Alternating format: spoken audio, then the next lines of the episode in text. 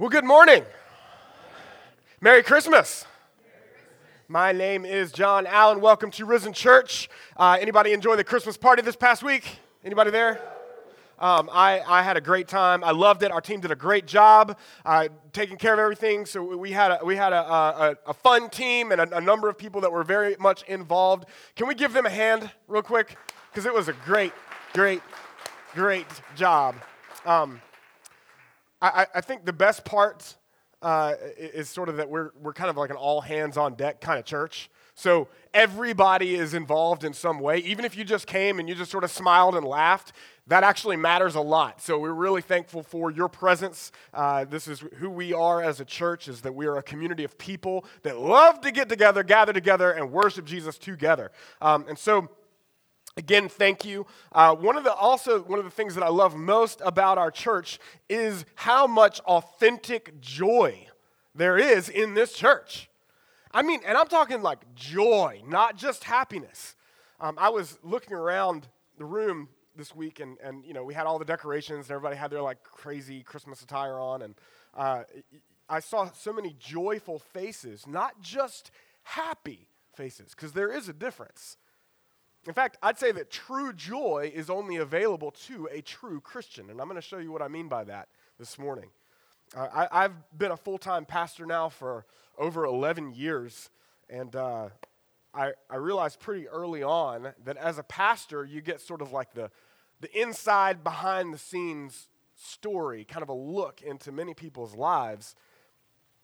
And I don't know if you realize this or not, but uh, life can be a little difficult, right? Like, and people don't always wear it on their sleeve, but the reality is that in this world, we face trouble right? It happens. And so this past week, I was looking around the room and, and I saw so many smiling and friendly faces, and, and it dawned on me that these people aren't just happy. There's a, a joyfulness there. Because I saw people who were having fun. That's great, right? But I also saw people who were walking through really difficult seasons. I saw people that were burdened with sorrows that, that are just a part of a fallen world. And I saw a lot of people that had a reason to be upset. Truly. But they were here and they were laughing and they were smiling, and I would say they were rejoicing.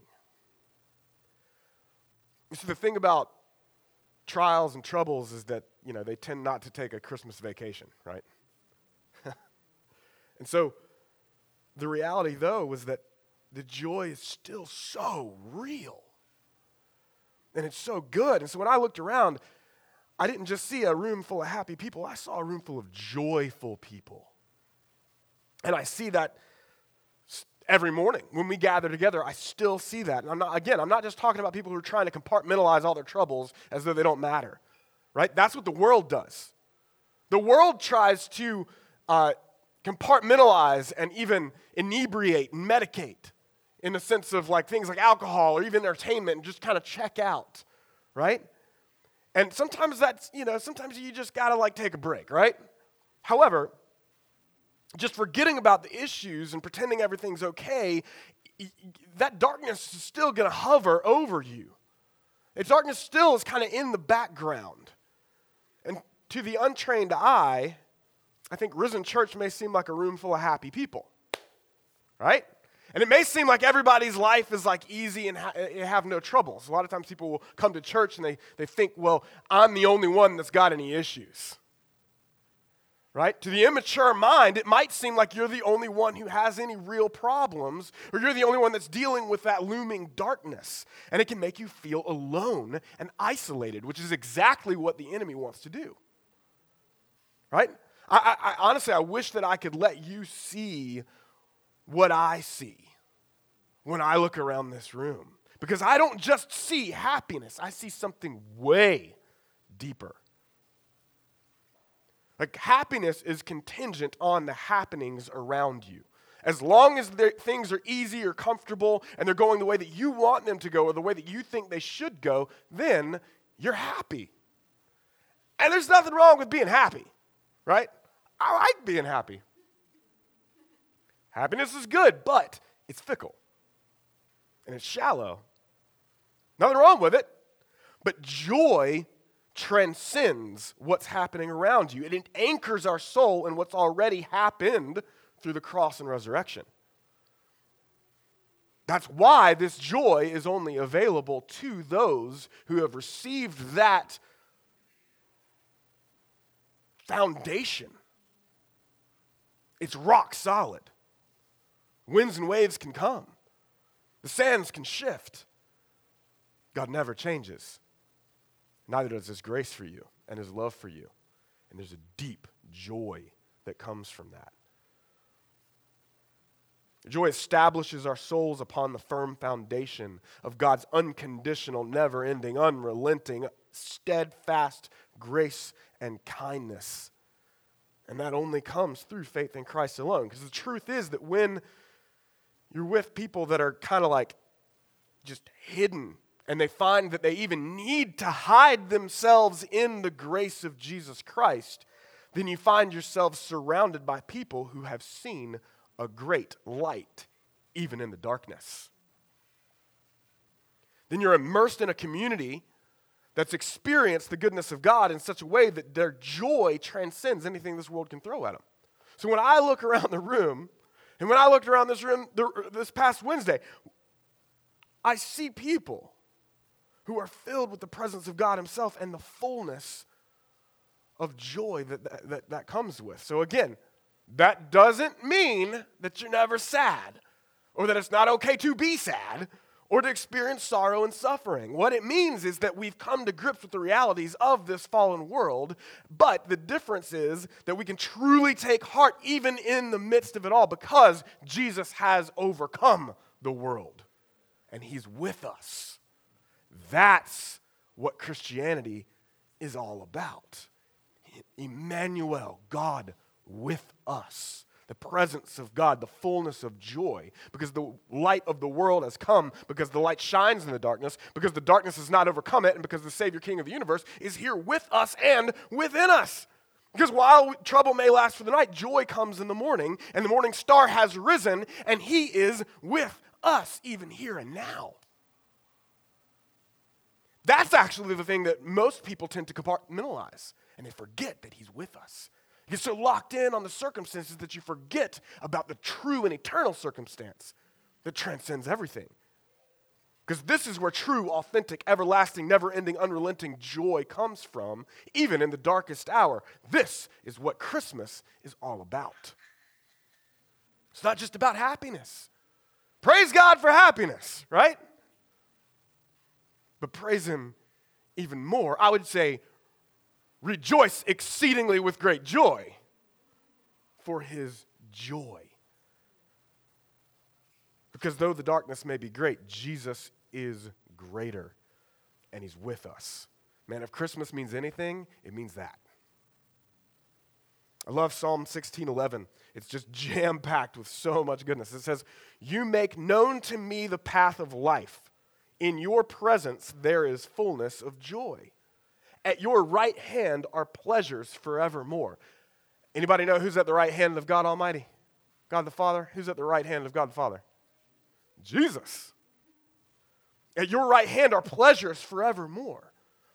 This world has counterfeit pleasures, tons of them. They can make you happy, but they're not going to bring you true joy. That's only found in Christ alone. One of my favorite things to do is to let Scripture interpret Scripture. If you know me, you know that by now, right? So, um, King David actually wrote this psalm. He wrote Psalm 16, and, and he also wrote Psalm 23.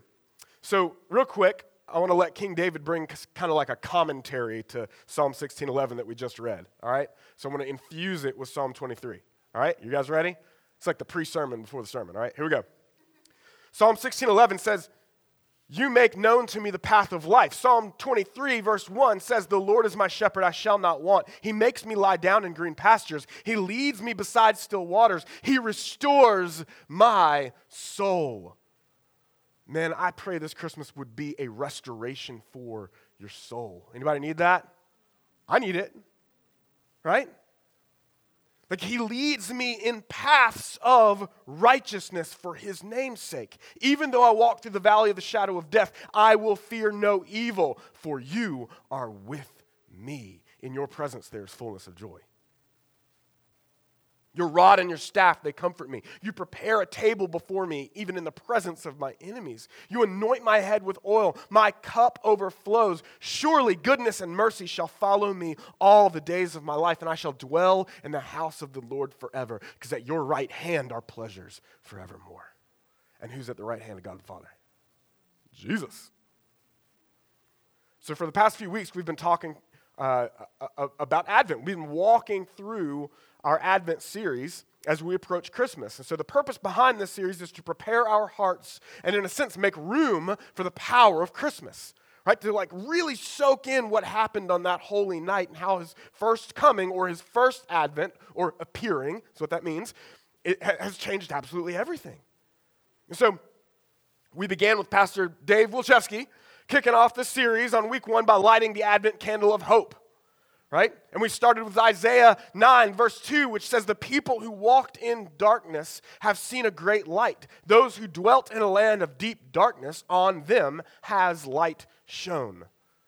And then we lit the second candle, which represents God's faithfulness. And we saw how faithful God was to Mary as she entrusted herself to the Lord and even treasured up his faithfulness to her and pondered it all in her heart.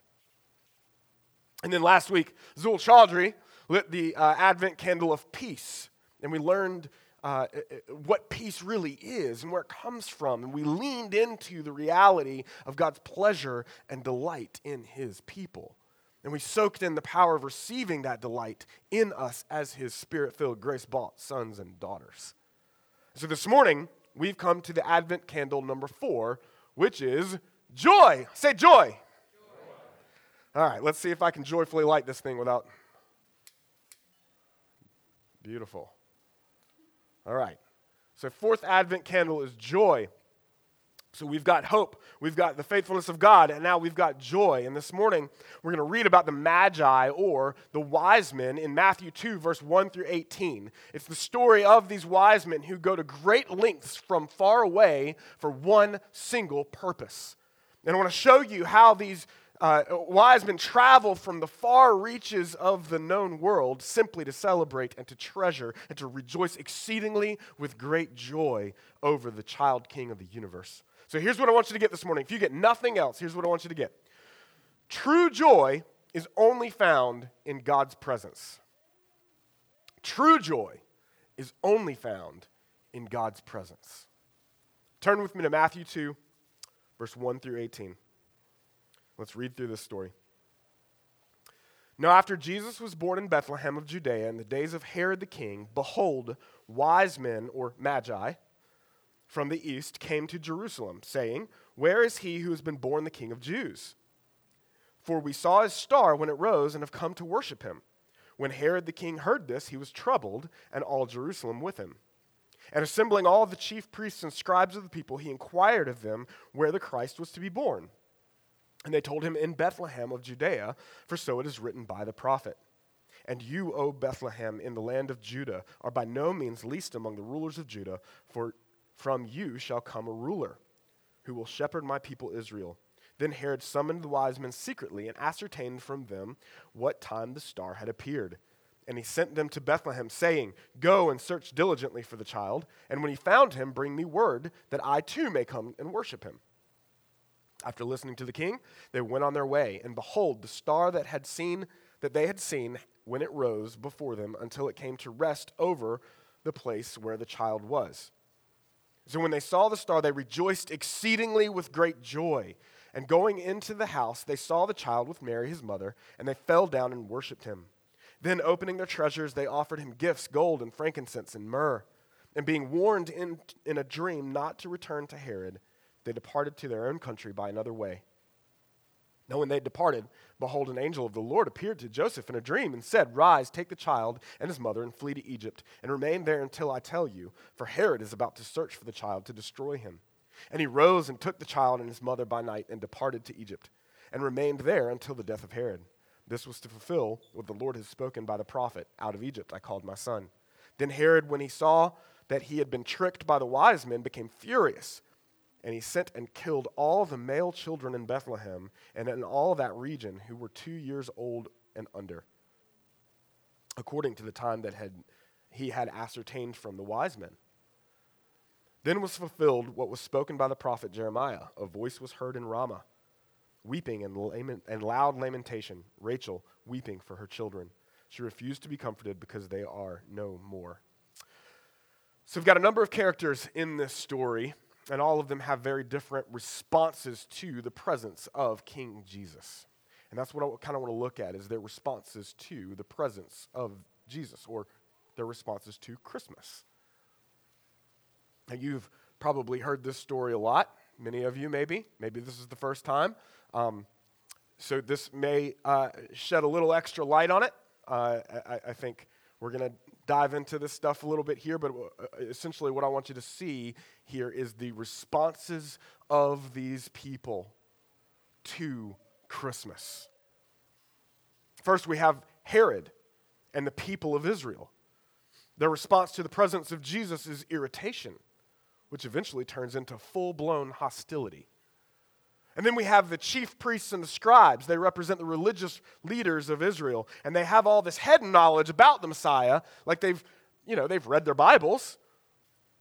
They know all the facts. But they don't seem to really care that he's actually come, that he's present. Right? Their response to his presence is apathy, which also eventually will turn into full blown hostility. But the Magi, or the wise men, they respond very differently.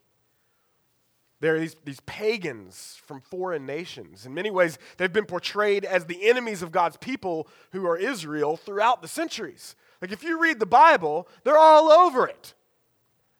Like, if anyone has a reason to be indifferent, irritated, or even hostile towards the presence of the king of the Jews, it's going to be them. But what we see is that they're neither irritated or hostile, and they're definitely not apathetic. Their response to the presence of Jesus is actually pure joy. And so I want to back up here. Again, who were these wise men? Who were these magi? Like, where did they come from and why? And what kind of star appears and then reappears in a way that guides them to a particular house in Bethlehem. What's that about, right? So we've, we've actually seen, as I said, these magi. We've seen them in the Old Testament before, right? We've, saw, we've seen them in the book of Daniel. Um, there's actually a school in, in Babylon that's devoted to seeking out the mysteries of creation, kind of like stargazing in order they're, they're trained up to, to be highly regarded as these royal counselors for ancient pagan kings so it was common for ancient kings to have these divine counselors like pharaoh had his magicians in egypt if you remember those stories or the chaldeans of babylon which we saw in the book of daniel and this is probably why people traditionally associate the Magi with kings, because they would have been people who were trained up as royal counselors, right? So that's why a lot of people, they, they think these are three kings, right? You guys know the story, you know, we three kings of Orient are bearing gifts, we traverse the far field and fountain, moor and mountain.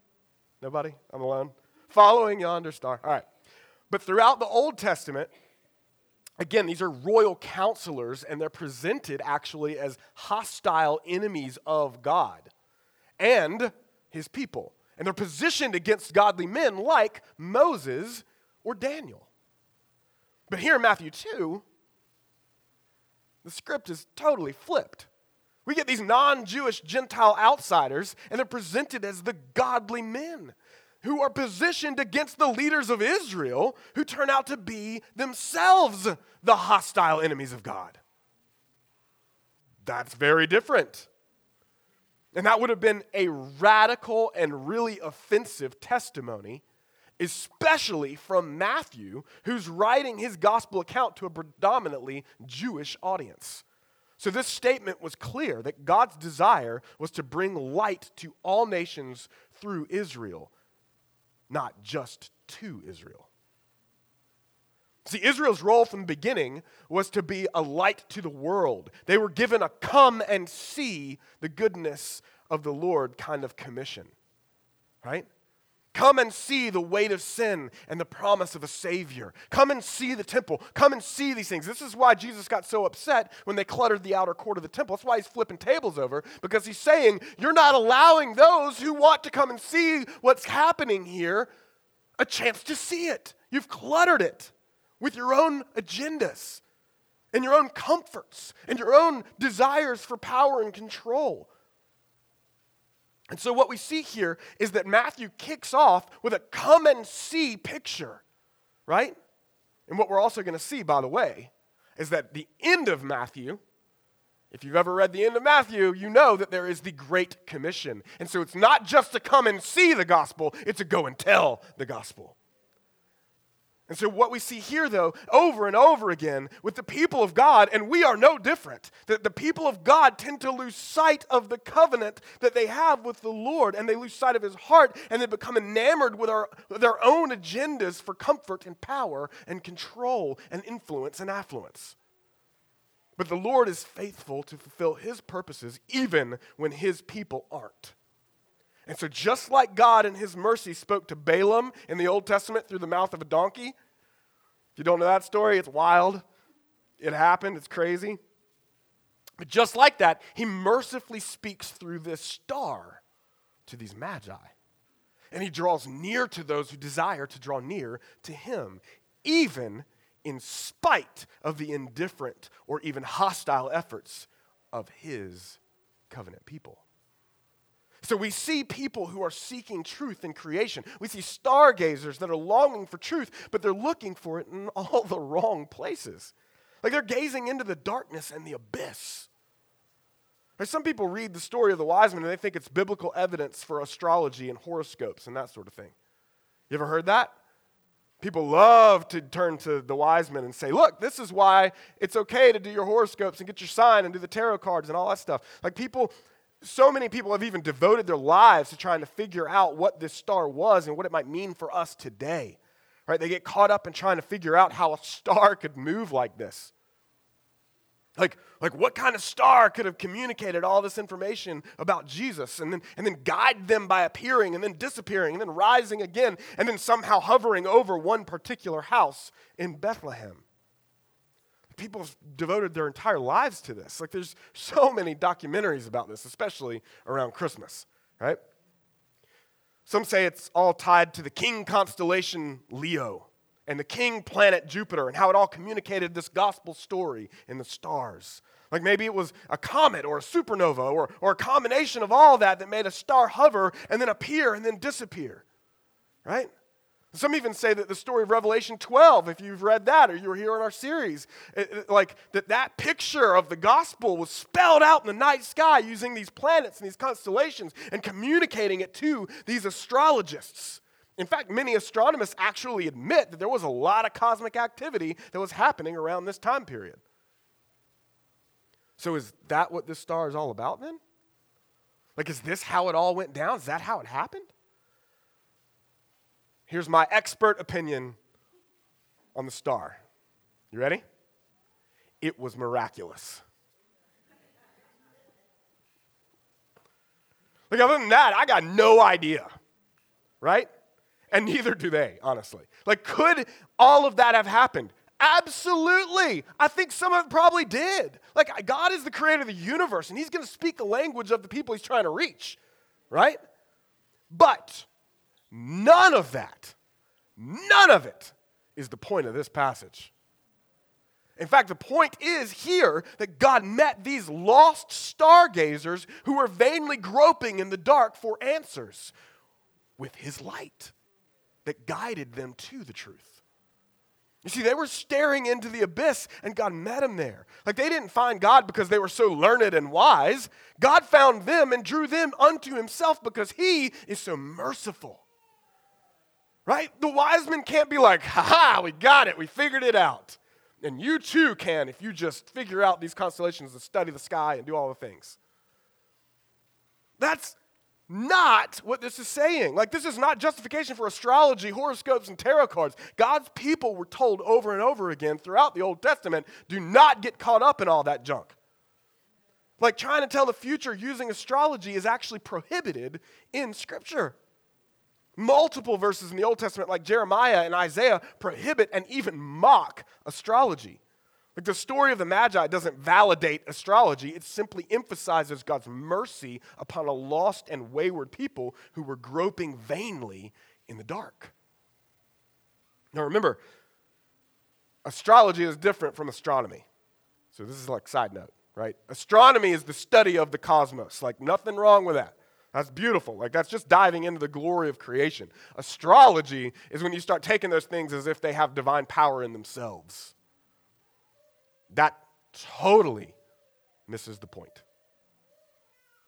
So, again, thank God for his mercy to meet us in this way, like even in our sin. He meets us in our lostness. He meets us in the darkness. He meets us in our vain efforts. And He shines the light of His grace and truth that leads us to Jesus. Notice it also led these magi to those who did know the Word of God. That's a whole other thing. So these magi that show up in Jerusalem, they start asking about the Bible and the Messiah. And it says that the entire city is troubled by their message. So now most nativity scenes include three wise men who are standing over the manger with the newborn baby Jesus, right? It's like Mary, Joseph, the shepherds, and then these three wise men. You guys what I'm talking about? Some of you have these nativity scenes at home. I do. Um, but the truth is, we don't know how many, first of all, we don't have a clue how many magi there were. Traditionally, there were three of them, but that's only because they brought three types of gifts as, as tribute to the child king. Okay? So it's more likely that there was an entire caravan of these magi from the east, and they potentially came from all over the pagan world. Especially since verse 3 tells us that their arrival has impacted the entire city of Jerusalem. Jerusalem was not a small town. So an arrival of three people would not have made a stir, but an entire caravan would have probably caused a ruckus, right?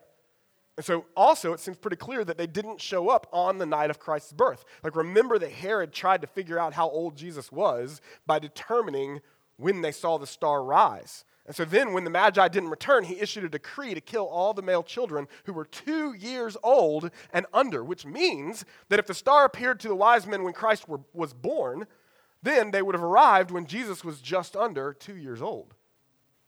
Also, notice that when the wise men get to the place where Jesus is, Matthew makes it clear that they're in an actual house, right?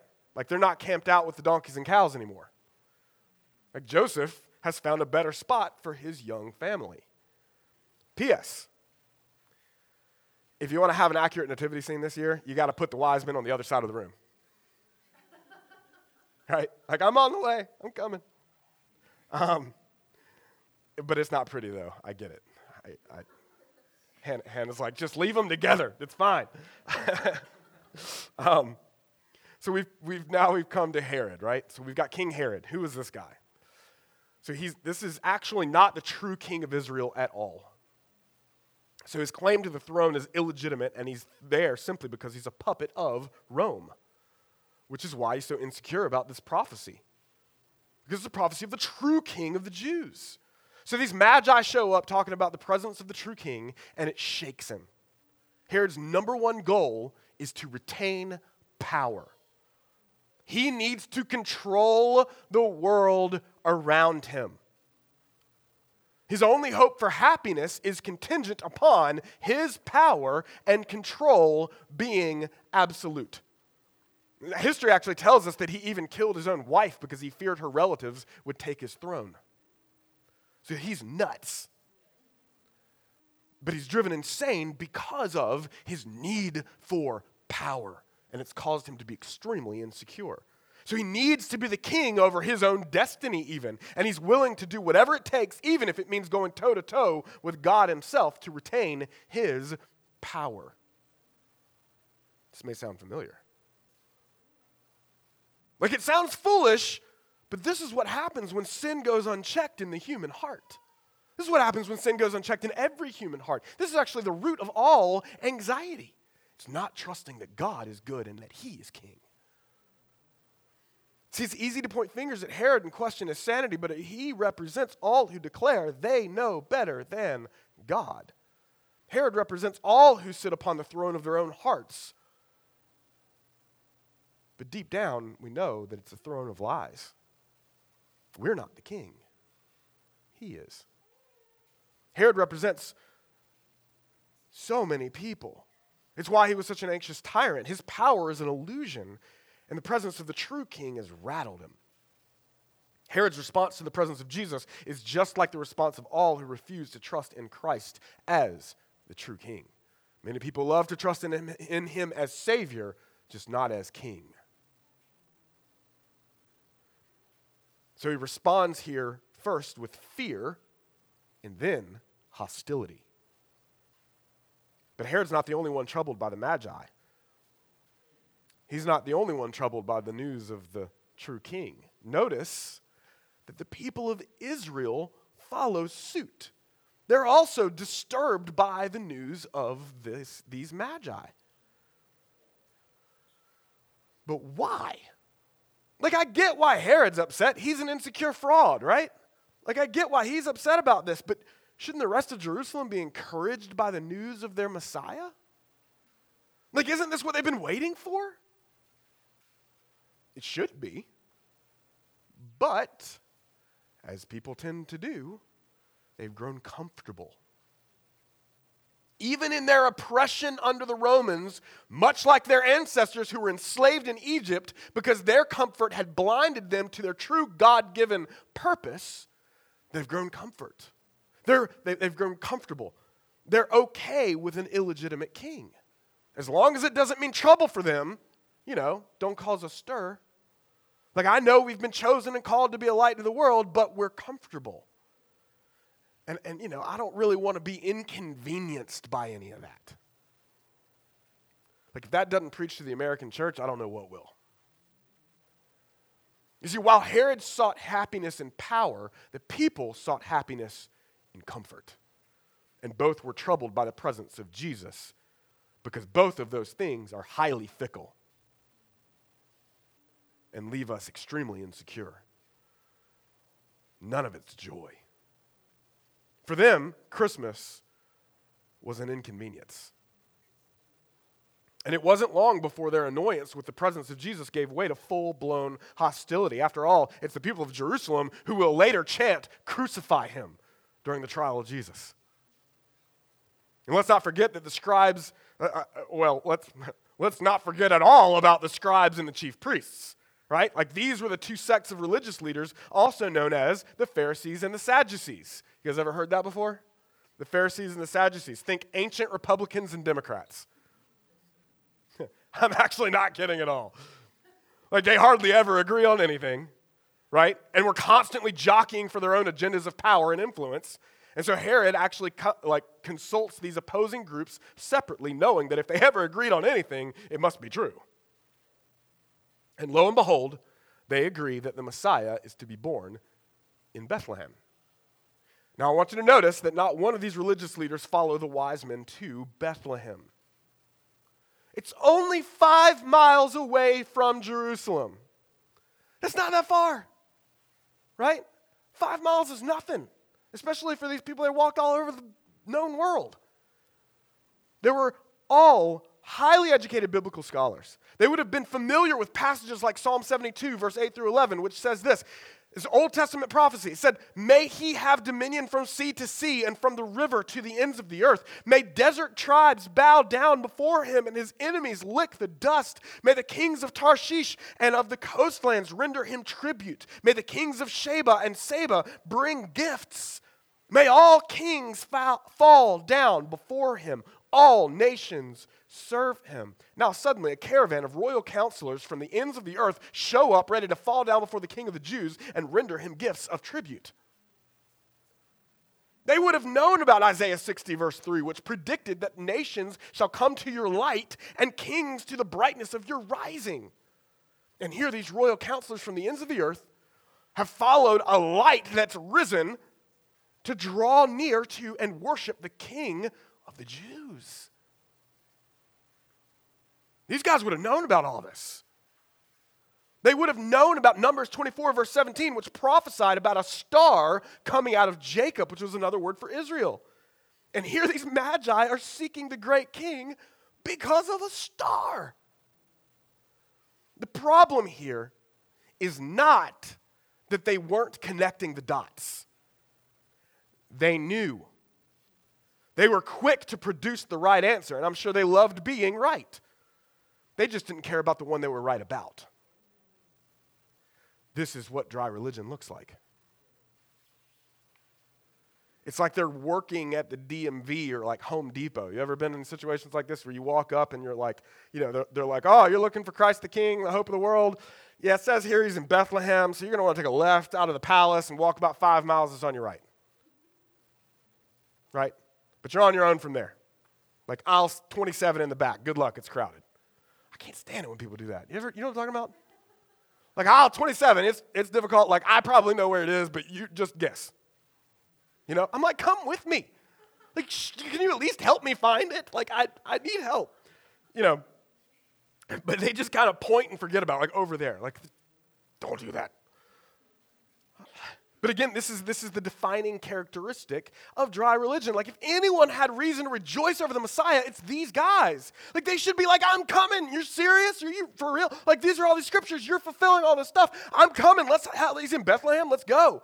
We're door knocking, right? Like, like, let's do this. If anyone had reason, it'd be these guys. But their response to the presence of Jesus is gross indifference. Again, this is the defining characteristic of dry religion. And I'll tell you what, if you know your Bible, you know that that's going to be held to a higher account than anybody else. It's about what you know for them, not who you know. They care more about being right than they care about being in right relationship. And there's no joy in them because they miss the point. They represent all who have the head knowledge but do nothing about it. They just want to be right. And this apathy also eventually gives way to hostility, as their successors would be the very chief priests and scribes that plot to kill Jesus. Now, compare the joyless, apathetic, inconvenienced hostility of Herod, the religious leaders, and the people of Jerusalem to these pagan, stargazing magi. They've come from the ends of the earth They've sacrificed their time, their treasure, and their safety to find the true king and offer him the best of the best of all they have. Like they're not apathetic, they're joyfully tenacious in pursuing the Christ. Like they aren't annoyed because of inconveniences, they're joyfully sacrificial in generosity. Like they aren't hostile, they're overflowing with love and delight in the true king, and in his presence they rejoice exceedingly with great joy. That's starkly contrasted with all the others. Like, this is what Christmas is all about. Like, this is what it means to treasure Jesus. So, I want you to see that the wise men represent here the heart of God and the heart of the people of God in response to the presence of Jesus. This is the joy of Christ. This is the joy of Christmas. It's active, it's intentional, it's expressive, and it's generous because He is worthy. The Christmas isn't just some empty and detached tradition. Christmas isn't some annoyance or an inconvenience. Christmas is about the presence of God with us. Like you may find yourself inconvenienced this Christmas. You may find yourself detached from the actual purpose and presence of God this Christmas. But if you do, I want you to remember Say, remember. I want you to remember that Christmas is all about God breaking through into the midst of our darkness and inviting us into His presence and the fullness of joy. He can meet you there. If you find yourself just staring into the abyss, look for the light because He's come. Remember the reality of your eternal circumstance. Because God became a man and he lived the life that we couldn't live and he died the death that we deserve to die and he conquered death and the grave and he paved the way to eternal life that starts now. Not just one day when we die it starts now through the indwelling of his spirit that's closer to us than our own skin. His presence the fullness of joy Jesus Christ, the right hand of the Father, is with us, with those who are risen in Christ and seated with Him in heavenly places. This is our experience. This is the joy that we can have in all circumstances, even in the darkest hour, because we have seen a great light. This is what Christmas is about. The true reality of our eternal circumstances that He's with us, He'll never forsake us. May we respond this Christmas by leaning into His presence. No matter what the circumstances may be. Look, even when the darkness seems overwhelming, the joy of Christmas is the presence of God with us who has overcome the world. Sam Storms put it perfectly. I love this. Got the quote. I want you to see it. Because I want you to I want you to just soak this in. It was almost my main point. Joy is not necessarily the absence of suffering, it's the presence of God. Think about that. Joy is not necessarily the absence of suffering, it's the presence of God. Because true joy only happens in the presence of God. Remember the context of the Magi. They had more reason than anyone to be apathetic, annoyed, or hostile, but instead they rejoiced exceedingly with great joy. Why? Because even in the dark, they'd seen a great light, and his name is Jesus. Billy Sunday once said, If there's no joy in your life, then there's a leak in your Christianity somewhere. I want to close with this. We just sang Joy to the World, right? Joy to the world, the Lord has come. Let earth receive her King. Let every heart prepare him room. Will you prepare him room this Christmas? We prepare room for so many things, for so many people.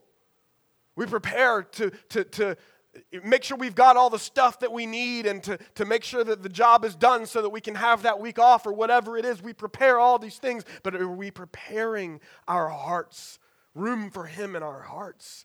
Will you prepare a room for him this Christmas? It's easy to get so caught up in the chaos of Christmas that you miss the joy of simply rejoicing in the presence of Jesus. Make time for him in a personal way every day. Like set aside 15 to 30 minutes just to read your Bible and pray.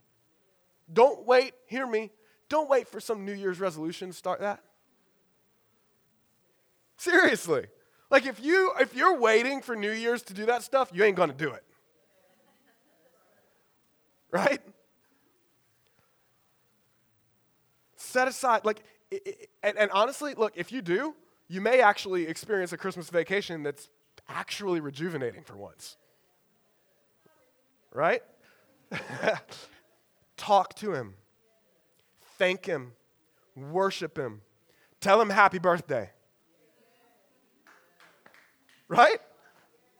Ask Him to help you resist indifference with joyful intentionality, to defy irritability and inconvenience with joyful sacrifice, to crucify hostility with joyful thanksgiving and worship. Things may happen that are out of your control this Christmas. I can guarantee they will. Do you trust Him to be the King? If so, will you let go of your crown and joyfully lay it at His feet? Ask Him to help you leverage your time and treasure this Christmas as avenues of rejoicing in Jesus. And when you fall short, I didn't say if, I said when. Simply refix your eyes on your Savior King and receive His grace to continue. Because in His presence, there is fullness of joy. At His right hand are pleasures forevermore. This is what Christmas is all about. Let's pray.